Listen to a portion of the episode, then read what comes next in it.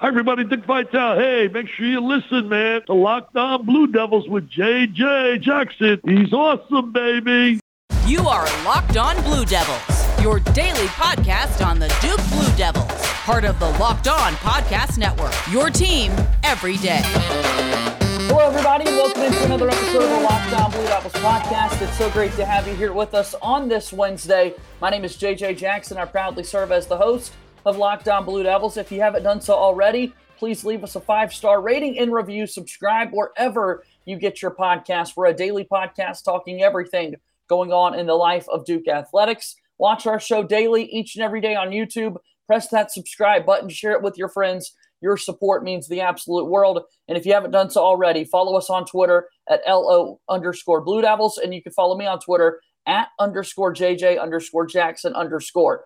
On today's show, really excited to talk about this Duke football team with one of my good buddies from ESPN, the ACC network. He does it all. It's Drew Carter who's here with us on the program. And Drew, we talked in the summer. Now here we are, a third of the way through the college football season. It's funny how quickly things start to speed up here. Hope you're doing well. Thanks for being on the show again.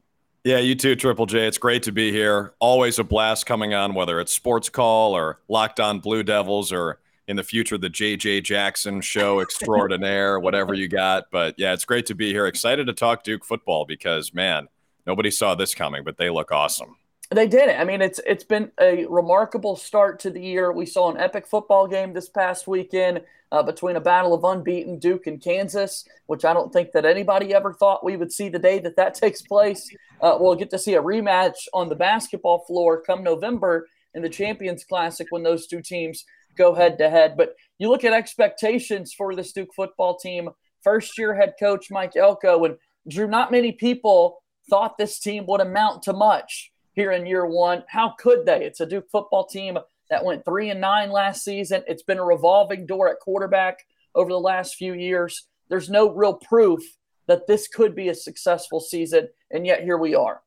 Yeah, and part of the reason I was excited to do this podcast, JJ, is I, I hope you can help me understand how this is happening for Duke football in year one under Mike Elko. I mean, we are talking about it. Like, no matter how much you liked Mike Elko coming into the year, and obviously, everyone loves him now because the proof is in the pudding. But no matter how much you like a coach in football going into year one, you cannot expect anything like this in the first year, especially for a team, like you said, that, let's be honest, sucked last year. uh, not only three and nine overall, but winless in the ACC, right? By an average of like almost 30 or more than 30 points a game. Um, and Dave Cutcliffe is a great coach and is seemingly doing great things for the SEC now. Uh, but it was over for him by, by the end of it and they needed a, a fresh perspective, I think. And that's what Elko has given them. But the thing is, in year one, like that's not even nearly enough time to have any expectations for a team to succeed on the field. You can start building the culture, you can start to hit the recruiting trail, all that. But year one is not when you expect it to all come together. And for Elko to do this, it's pretty astounding with essentially the same roster uh, with a few new guys that couldn't win a game in the ACC last year. It's amazing to see. Yeah, it, it's a young quarterback stepping up, which certainly helps. And Riley Leonard, he's been terrific, and I'm sure we'll touch on him in just a little bit. But you talk about the change uh, in leadership. David Cutcliffe holds the post of head football coach at Duke for 14 years. That's a really long time to be anywhere. And in the history of Duke football, outside of a couple Spurrier years in the 90s, there's not a whole lot to hang your hat on. So uh, it's it's important for Duke football fans to not immediately turn this into a bashing of David Cutcliffe because that would be short sighted and you would let the recent years uh, impact the way you view things. What he did for the program was outstanding. However, it was just time. He's getting older mm-hmm. in age, recruiting was starting to fall off, and that sort of thing. And there was a complete shift in the branding of the Duke football program. And then you factor in the coaching search too, Drew, because Jason Garrett, of all people, was getting a lot of love, if people remember, when the job was open. And then also Tony Elliott, who Duke's going to face off, chose Virginia essentially over Duke, is the way uh, things have been reported as of late. So uh, David, or excuse me, Mike Elko didn't really seem to be one of the premier guys that people wanted to be in this job. And now I don't know that Duke fans would trade him for anybody. Right. 100%. And that's an interesting wrinkle to the game this weekend. And would you ever expect Duke to get the primetime slot on ACC network in a like early season game. Never, right? I mean, especially not coming into this year. So that's awesome. Uh, they should be favored against Virginia, which I know they are. Which again, how could anyone have expected that five weeks into the season after what Virginia did last year? And, and by the way, like can't really blame Tony Elliott because this Duke job seemed like it'd be a massive rebuild. Compare that to UVA, where you've got a great quarterback who led the league in passing last year coming back. Uh, you've got a great infrastructure there that Bronco built. So for Tony Elliott, that was probably a no brainer to go to UVA over Duke, considering where the respective programs were. Uh, so for Elko to come in and just immediately change everything is incredible. And like, you know, I, I think it'd be easy to overreact to a non-conference slate. Like, take uh, take Michigan for example. Like Michigan looks great. You know, they should be in the top four. Well, they had the weakest schedule in the country four weeks in. Not the case for Duke, man. Like they, they're a double digit point underdog going to Northwestern. No one expects them to win that game, and and they do. Uh, at Kansas, you know, Kansas is somehow unranked, which is criminal. Uh, but they've got one of the best players in the country at quarterback. That atmosphere was crazy in Lawrence. Uh, again, don't expect that because it's not a basketball game, but right. crazy atmosphere. And they go in there and hang with them and have a great chance to win that game despite some mistakes they made. So this Duke team is no no fluke. And you know, JJ, you look at the Coastal Division outside of Pitt, Duke can hang with anyone. I think so. I mean, like it, it's amazing how fast the narrative changes in football because Duke, a month into the Mike Elko era, fans have to be hundred percent more positive than they were uh, before he took over. I'm fired up. I, I, can't wait to see what it looks like at the end of the season. it, it is going to get more challenging as you jump into conference play, yeah. but at least you can kind of ramp things up if you're Duke because you're taking on a Virginia team this weekend. Georgia Tech happens to be on the schedule right after that. And then you've got North Carolina, a team that has also struggled mm. a little bit this season. So, you know, you look at the schedule before the year started, you're trying to find the wins for Duke once it comes to conference play. And now all of a sudden, that the first four weeks have played out, it almost seems like, in a strange way, those wins might be directly in front of you here.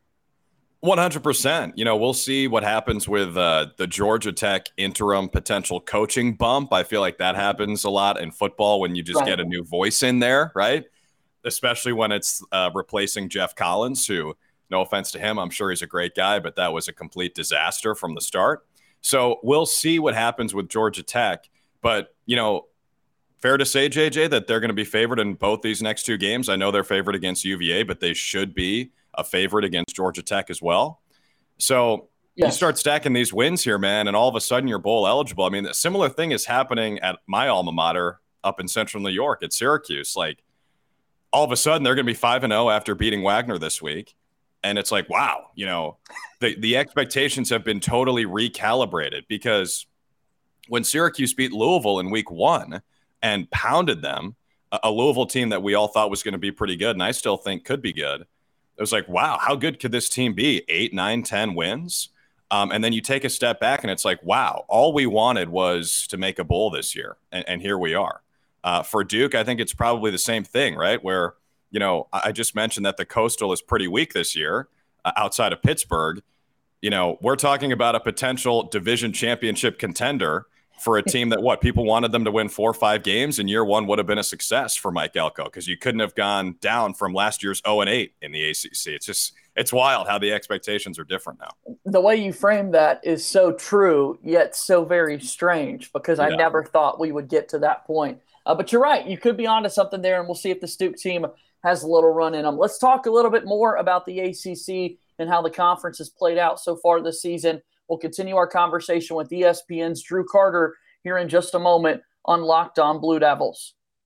Our show today is brought to you by our good friends over at Bet Online. Bet Online is your number one source for football betting information this season. Find all the latest player developments, team matchups, news, podcasts, and in depth articles and analysis on every game you could find. And as always, Bet Online remains your continued source for all your sporting wagering information with live betting and up to the minute scores for every sport out there. Duke football taking on Virginia this weekend. Bet Online's got Duke as a two and a half point favorite as we speak. The fastest and easiest way to check in on all your favorite games and events. Head to betonline.net or use your mobile device to learn more. Bet online, where the game starts. All right, as we move forward here on today's episode of Locked On Blue Devils, I'm JJ Jackson alongside ESPN's Drew Carter. And Drew, we've been talking about the conference so far uh, and a game coming up this weekend between Duke and Virginia. As you said, the Cavaliers have already played a conference game. They just took on a Syracuse team uh, that like is off to a great start. Props to the Orange yeah. for what they've been able to do. You look at that offense though for Virginia, and it really is surprising. You mentioned yeah. the quarterback and Brennan Armstrong coming back. And then, not to mention, Tony Elliott is an offensive minded coach. And yet, offensively, Duke's been better than Virginia in every mm-hmm. area. Yeah, totally bizarre. Uh, so I will say this, though Virginia offensively is weirdly down from a passing perspective, but their run game, I think, is better than it was last year uh, which isn't saying a whole lot because they didn't really bother running it much last year, and it worked for them. But their run game is better than it was last year. I think their defense is is slightly improved as well. But you're right, man. It is weird to say that a Virginia team that led the league in total offense last year and hired an offensive coach has a worse offense than a Duke team that couldn't really move the ball against anyone last year and hired a defensive coach. Uh, but Duke, I mean, Duke is better offensively in the early goings of this year. Uh, Virginia, you know, David Hale, who is a great writer at ESPN, specifically covering the ACC, and I'm a company man. I'm going to shout out as many ESPN colleagues of mine as I can. And speaking of writers at ESPN, if you haven't read the Mike Elko feature from Pete Thamel uh, from ESPN.com a few days ago, you have to. It's fascinating stuff, and it's illuminating about the guy that's turning that program around. Uh, but what David Hale tweeted is about how, like, hey, Virginia might look different this year, but uh, they're actually still kind of effective from a, a, run game perspective. And even though Brennan Armstrong's numbers don't look great, especially not compared to last year, because it'd be a tough act to follow last this year compared to what he did a season ago, uh, they're still moving it on the ground. So the team is not a joke. Uh, they almost beat Syracuse at the Dome last week. And I think Syracuse is really good, my completely unbiased opinion. Uh, Syracuse went out to a 16 0 lead in the first half of that game. Virginia came all the way back and actually took the lead late. Syracuse needed a late field goal to win that game by two points. Uh, so Virginia is not a terrible team. And I think that for Tony Elliott, he doesn't have the Mike Elko pixie dust turning things around in year one like they did at Duke, but he's a promising coach. And he, he must have turned down dozens of head coaching jobs when he was at Clemson before he finally took the UVA one. And there's a reason he left now. It's because that, that job is a place where I think you can win. So Virginia is is still pretty good despite the start. I think Duke should be favored, uh, but it's an interesting game. You know, it's in prime time for a reason. Yeah, at home for Duke at Wallace Wade Stadium again, 7:30 p.m. Eastern kickoff on Saturday. We've gone far too long without talking much about Riley Leonard. Shame on us for doing that yeah. because mm-hmm. again, this is kind of in the story of the offseason, Drew. Nobody was talking about Riley Leonard going into the season anyway, so why start now? Right. other than the fact that this guy's been one of the most productive, the most efficient quarterbacks, not only in the conference, but really in Power Five football. Right. Everyone's busy talking about the guy down Tobacco Road, right? I mean, Drake Maye's been awesome. Right. and, you know, Carolina's been doing some great things offensively. Uh, they can't stop a nosebleed despite their three defensive coordinators. But, uh, you know, Drake Maye's been great, but Riley Leonard's been awesome as well, JJ. Like this guy he he really came out of nowhere, and I'm, I'm interested to hear from you as a guy who who covers the program every day. Like, where did this guy come from? And what were the expectations for him coming into the year? Because all we knew is that Duke was like the last or the second to last team to name a starting quarterback. Uh, and the only one who waited longer was Pitt. And we all kind of knew that Slovis was the guy. So Duke was really the only mystery we had at quarterback in the ACC. So what happened with Riley Leonard? Like, who is this dude? And then you add in the fact, Drew, that the guy that he was battling for that quarterback job was Jordan Moore, yep. who's now turned a wide receiver. When do you ever see that happen? That the guy right. that you were competing with throughout all of fall camp all of a sudden becomes your starting wide receiver and your first touchdown pass of the season. You throw to him, even though the week before you were working on him, uh, battling him for the position at that quarterback spot. Uh, yeah, I mean, a sophomore from Fairhope, Alabama, got out of SEC country and yeah. found his way in Durham. Funny enough, had gone to like Bruce Pearl exposure basketball camps and is quite a basketball player himself. down in the state of Alabama, but liked the football offer that he got from David Cutcliffe at Duke at the time, and now has worked his way into being one of the faces of the program. So uh, just like kind of came out of nowhere. This guy's down in Alabama of all places, and now he's starring for the Duke football team. And I think give credit to Cutcliffe too. You know, we're talking about yeah. Elko a lot, but what do we know about David Cutcliffe? He is the quarterback whisperer, going back yeah. to the the Manning days. So give him a lot of credit. And yeah, I think probably the SEC and the Alabama ties. Cutcliffe is from Birmingham, right? right. he's an Alabama native, so give him the, the credit for obviously bringing him in, the Alabama ties, and then working with him as the QB guru, getting Riley Leonard ready to take over this year. But it's the same thing as Elko, man. Like no one, no one expected this. And you know, my favorite podcast is the Bill Simmons podcast. I love that guy. And his theory is always that if you trust the coach and you trust the quarterback, you can trust the team. Uh, and so for Duke, I think the reason we were all so low on them or so unsure of them is it's a first totally year coach fair. and a total mystery at quarterback.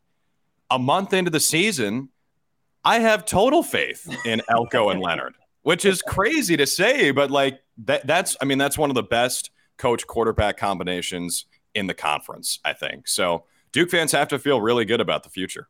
And we should feel great. We've got Virginia coming up, and then Duke's got, uh, of course, Georgia Tech, North Carolina headed that way. The coastal has been so chaotic as it always is, uh, with you know, like you said, Pitt kind of being there at the top and everyone else kind of following suit. Taking a look at the conference, any other big stories that are standing out to you so far, Drew? Well, Georgia Tech, we mentioned it there a little bit, but I'm fascinated to see what they do at their coaching spot and their AD spot for the record. I mean, that's one that doesn't get talked about quite as much, but they fired their athletic director as well, Todd Stansbury, who outside of football, I thought did a pretty great job. Uh, their non-revenue sports are tremendous, like volleyball and uh, women's hoops. They're doing great stuff in a lot of aspects. Men's basketball, they win the ACC tournament a couple years ago. You know, they've been sort of down for a few years. Everyone seems to love Josh Pastner, and rightfully so. He's a phenomenal guy. Uh, so I think outside of football, Stansbury did a pretty nice job. But that's the key: is you know you can't have that caveat in today's day and age. It's just it, it's too much of a monster college football, especially in Power Five. It's too important. And the way the Geoff Collins situation went down, Stansbury was never going to survive that. Paying his buyout to get him from Temple and now paying him a buyout of north of $11 million is what we've reported. Uh, it just, he was never going to survive. So, who makes the decision, first of all, on who they're going to hire? And then who do they hire? And, and I think there are some really interesting candidates out there. Um, the sexiest name, and I think the biggest pipe dream out there is Deion Sanders. Obviously, a guy with a big following in Atlanta and who's doing great things at Jackson State. I would be shocked. You see these hats back here, JJ? I will eat one of them if Deion Sanders goes to Georgia Tech. I think that he he is really gung ho about building an HBCU program into a national power, and he should he's going to stay at, at uh, Jackson State, and I think that's really cool that he's doing that. The only job I'd see him leaving for is Florida State because it's his alma mater, or like a superpower program if I don't know if Saban leaves Alabama and they want to hire Deion, But that's I mean we're talking about crazy stuff here. So Deion is the most fun name. I don't think that's going to happen. Uh, Jamey Chadwell is the one that makes the most sense to me from Coastal Carolina. I think he's probably going to hold out for Auburn because it seems like that job is going to be open somewhat soon. But if you're a Georgia Tech fan, it's like our best years in recent memory were running the triple option under Paul Johnson Jamey Chadwell basically runs a modern, exotic, exciting version of the triple option at Coastal, and they've had a lot of success lately. So Chadwell, I think, is a candidate. Running backs coach at Georgia, Dell McGee is a great recruiter, and he could be a nice fit at Georgia Tech. Bill Clark, the former UAB coach, who left with some health issues. He's got a bad back, but you know, could the the allure of a Power Five job be enough to bring him back to coaching? I think that'd be a great fit. He's a culture guy. The UAB program literally was dead. They didn't play football for two years. He brings them back. They win a conference championship the next year. So like they've got some really interesting candidates, and I'm I'm thrilled to see where they go. They just need to fill the athletic director position first, or maybe the, the president, Angel Cabrera, will do the hiring. I don't know. But I think that's a place you can win, quite frankly. You know, there are a lot of challenges there, but we've seen them be good in recent memory. So we'll see what happens at Georgia Tech. That's what yeah. interests me the most right now. And, and Drew, in all of this, you've still got eight games left in the football season right. to be played. It's not like right. we're just going to pause for Georgia Tech to figure out their stuff and and then proceed with the season, right? So, uh, like you said, sometimes it's just a different voice. Rah rah from Coach Brent Key, who's stepping into the spot. I'm sure he would like to toss his name into the hat yeah. as a potential leader of that Georgia Tech football program. So, uh, yeah, interesting things for sure. And Georgia Tech, of course, the next opponent on the docket for Duke. All right, let's take our final time out here on today's program, and we'll start to wrap up after this here on Locked On Blue Devils. Locked On Blue Devils and the Locked On College Network proud to be partnered with LinkedIn. LinkedIn Jobs is where you need to go to help you find the right people for your team faster and for free. Add the purple hashtag hiring frame to your LinkedIn profile to spread the word that you're hiring. Simple tools like screening questions make it easy to focus on candidates with just the right skills and experience so you can quickly prioritize who you would like to interview and hire. It's why small businesses rate LinkedIn jobs number one in delivering quality hires versus leading competitors. LinkedIn jobs helps you find the qualified candidates you want to talk to faster. Post your job for free at linkedin.com slash locked on college. That's linkedin.com slash locked on college to post your job for free. Terms and conditions apply. Moving forward here, final few moments of today's episode of Locked On Blue Devils. JJ Jackson alongside Drew Carter each and every week. Mondays, we've got In Play on the ACC network. Tell me a little bit about this show, Drew. So the name is In Play, and the uh, theory behind the name is that everything is in play. Nothing's off the table. It's all in play. I like it.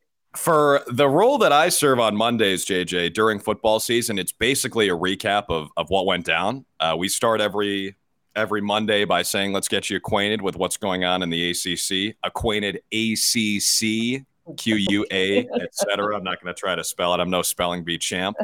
Um, but we'll get you acquainted with what's happening. So you tune in Monday at three o'clock Eastern. You're going to find out all the important stuff that's going on in the ACC with a look back on the weekend and then also your initial look forward to the next week. Um, so it, it's really exciting. It's really cool. I host the show solo. It gives us a chance to really hear from coaches and let them go a little bit. A lot of the time on, you know, whether it's local news or even network shows, the sound bites are 15 to 20 seconds max. You don't get a chance to really hear the coaches for a whole lot. Last week we played an Elko soundbite that was a minute and a Mack Brown soundbite that was two minutes. Not because we like Carolina more than Duke, don't come after me, uh, but because Mack Brown was talking about how he was frustrated by the Notre Dame game, which he should have been frustrated by that game because they did not look very good, especially defensively. And someone asked him, "You seem more passionate than on a normal Monday."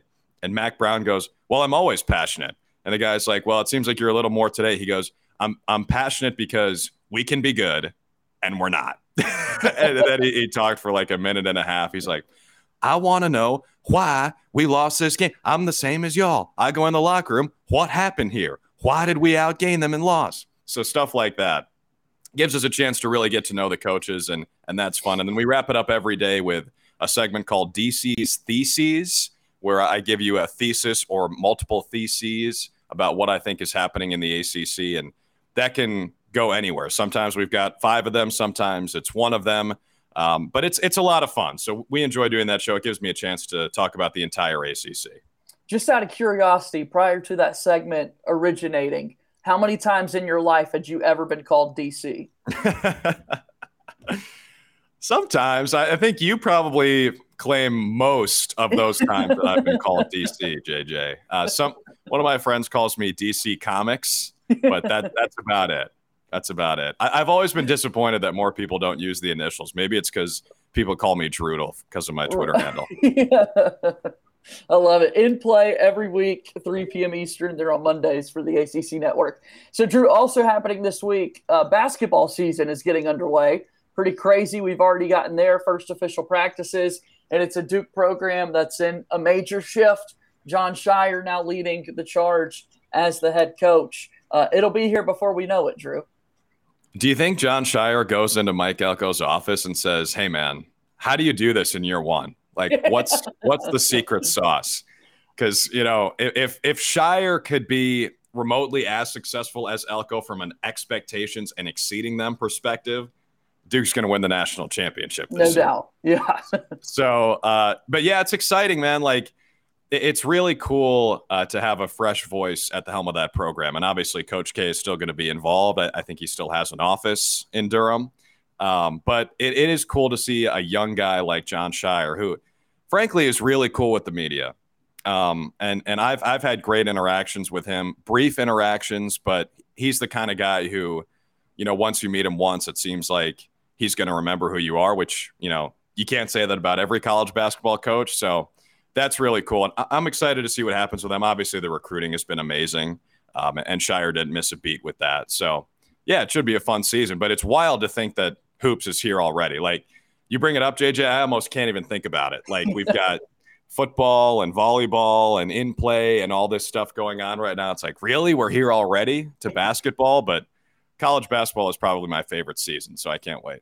Yeah, it'll be here before we know it, and you'll have to learn a new Duke basketball team because the roster's changing every single year, and they're going to have star players that are there for a season before starting that NBA journey. And uh, of course, expectations are always crazy and out the roof uh, for Jon Scheyer and for that Duke basketball program. So um, I'm certainly counting down the days. First game of the season uh, happens to fall on my birthday, November 7th. Uh, so it's more the reason for me to count down to when that thing's going to get going. Are they playing Kansas? That would be uh, awesome if they were, but no, that's going to be a week after. They're playing Jacksonville in the first game of the season. I got so, you. Hey, Jacksonville, their yeah. coach uh, Jordan Mincy, I want to say, is, is still there. He's a young hotshot, pretty good Jacksonville team. Be okay. careful with that one, All Duke. Right. they, they, I think they won their regular season conference championship last year and then I lost in the right. tournament. So be careful with them. They're pretty good. Well, we'll count it down and uh, get ready for basketball season. Drew, this has been a whole lot of fun. Thanks again for coming on Locked On Blue Devils. It's always great to see you. I love it, man. Thanks for having me, Triple J. That's Drew Carter from ESPN and the ACC Network joining us on today's episode of Locked On Blue Devils. So much fun talking about a variety of different topics. Thanks for your support as always for Locked On Blue Devils. We're back at it tomorrow. My good buddy Brendan Marks of The Athletic has a full breakdown of what's coming up for the Duke men's basketball season. That's coming your way tomorrow here on Locked On Blue Devils. That's going to do it for today's show. As always, go Duke. I'll talk to you tomorrow. My name is JJ Jackson. Thank you and good day.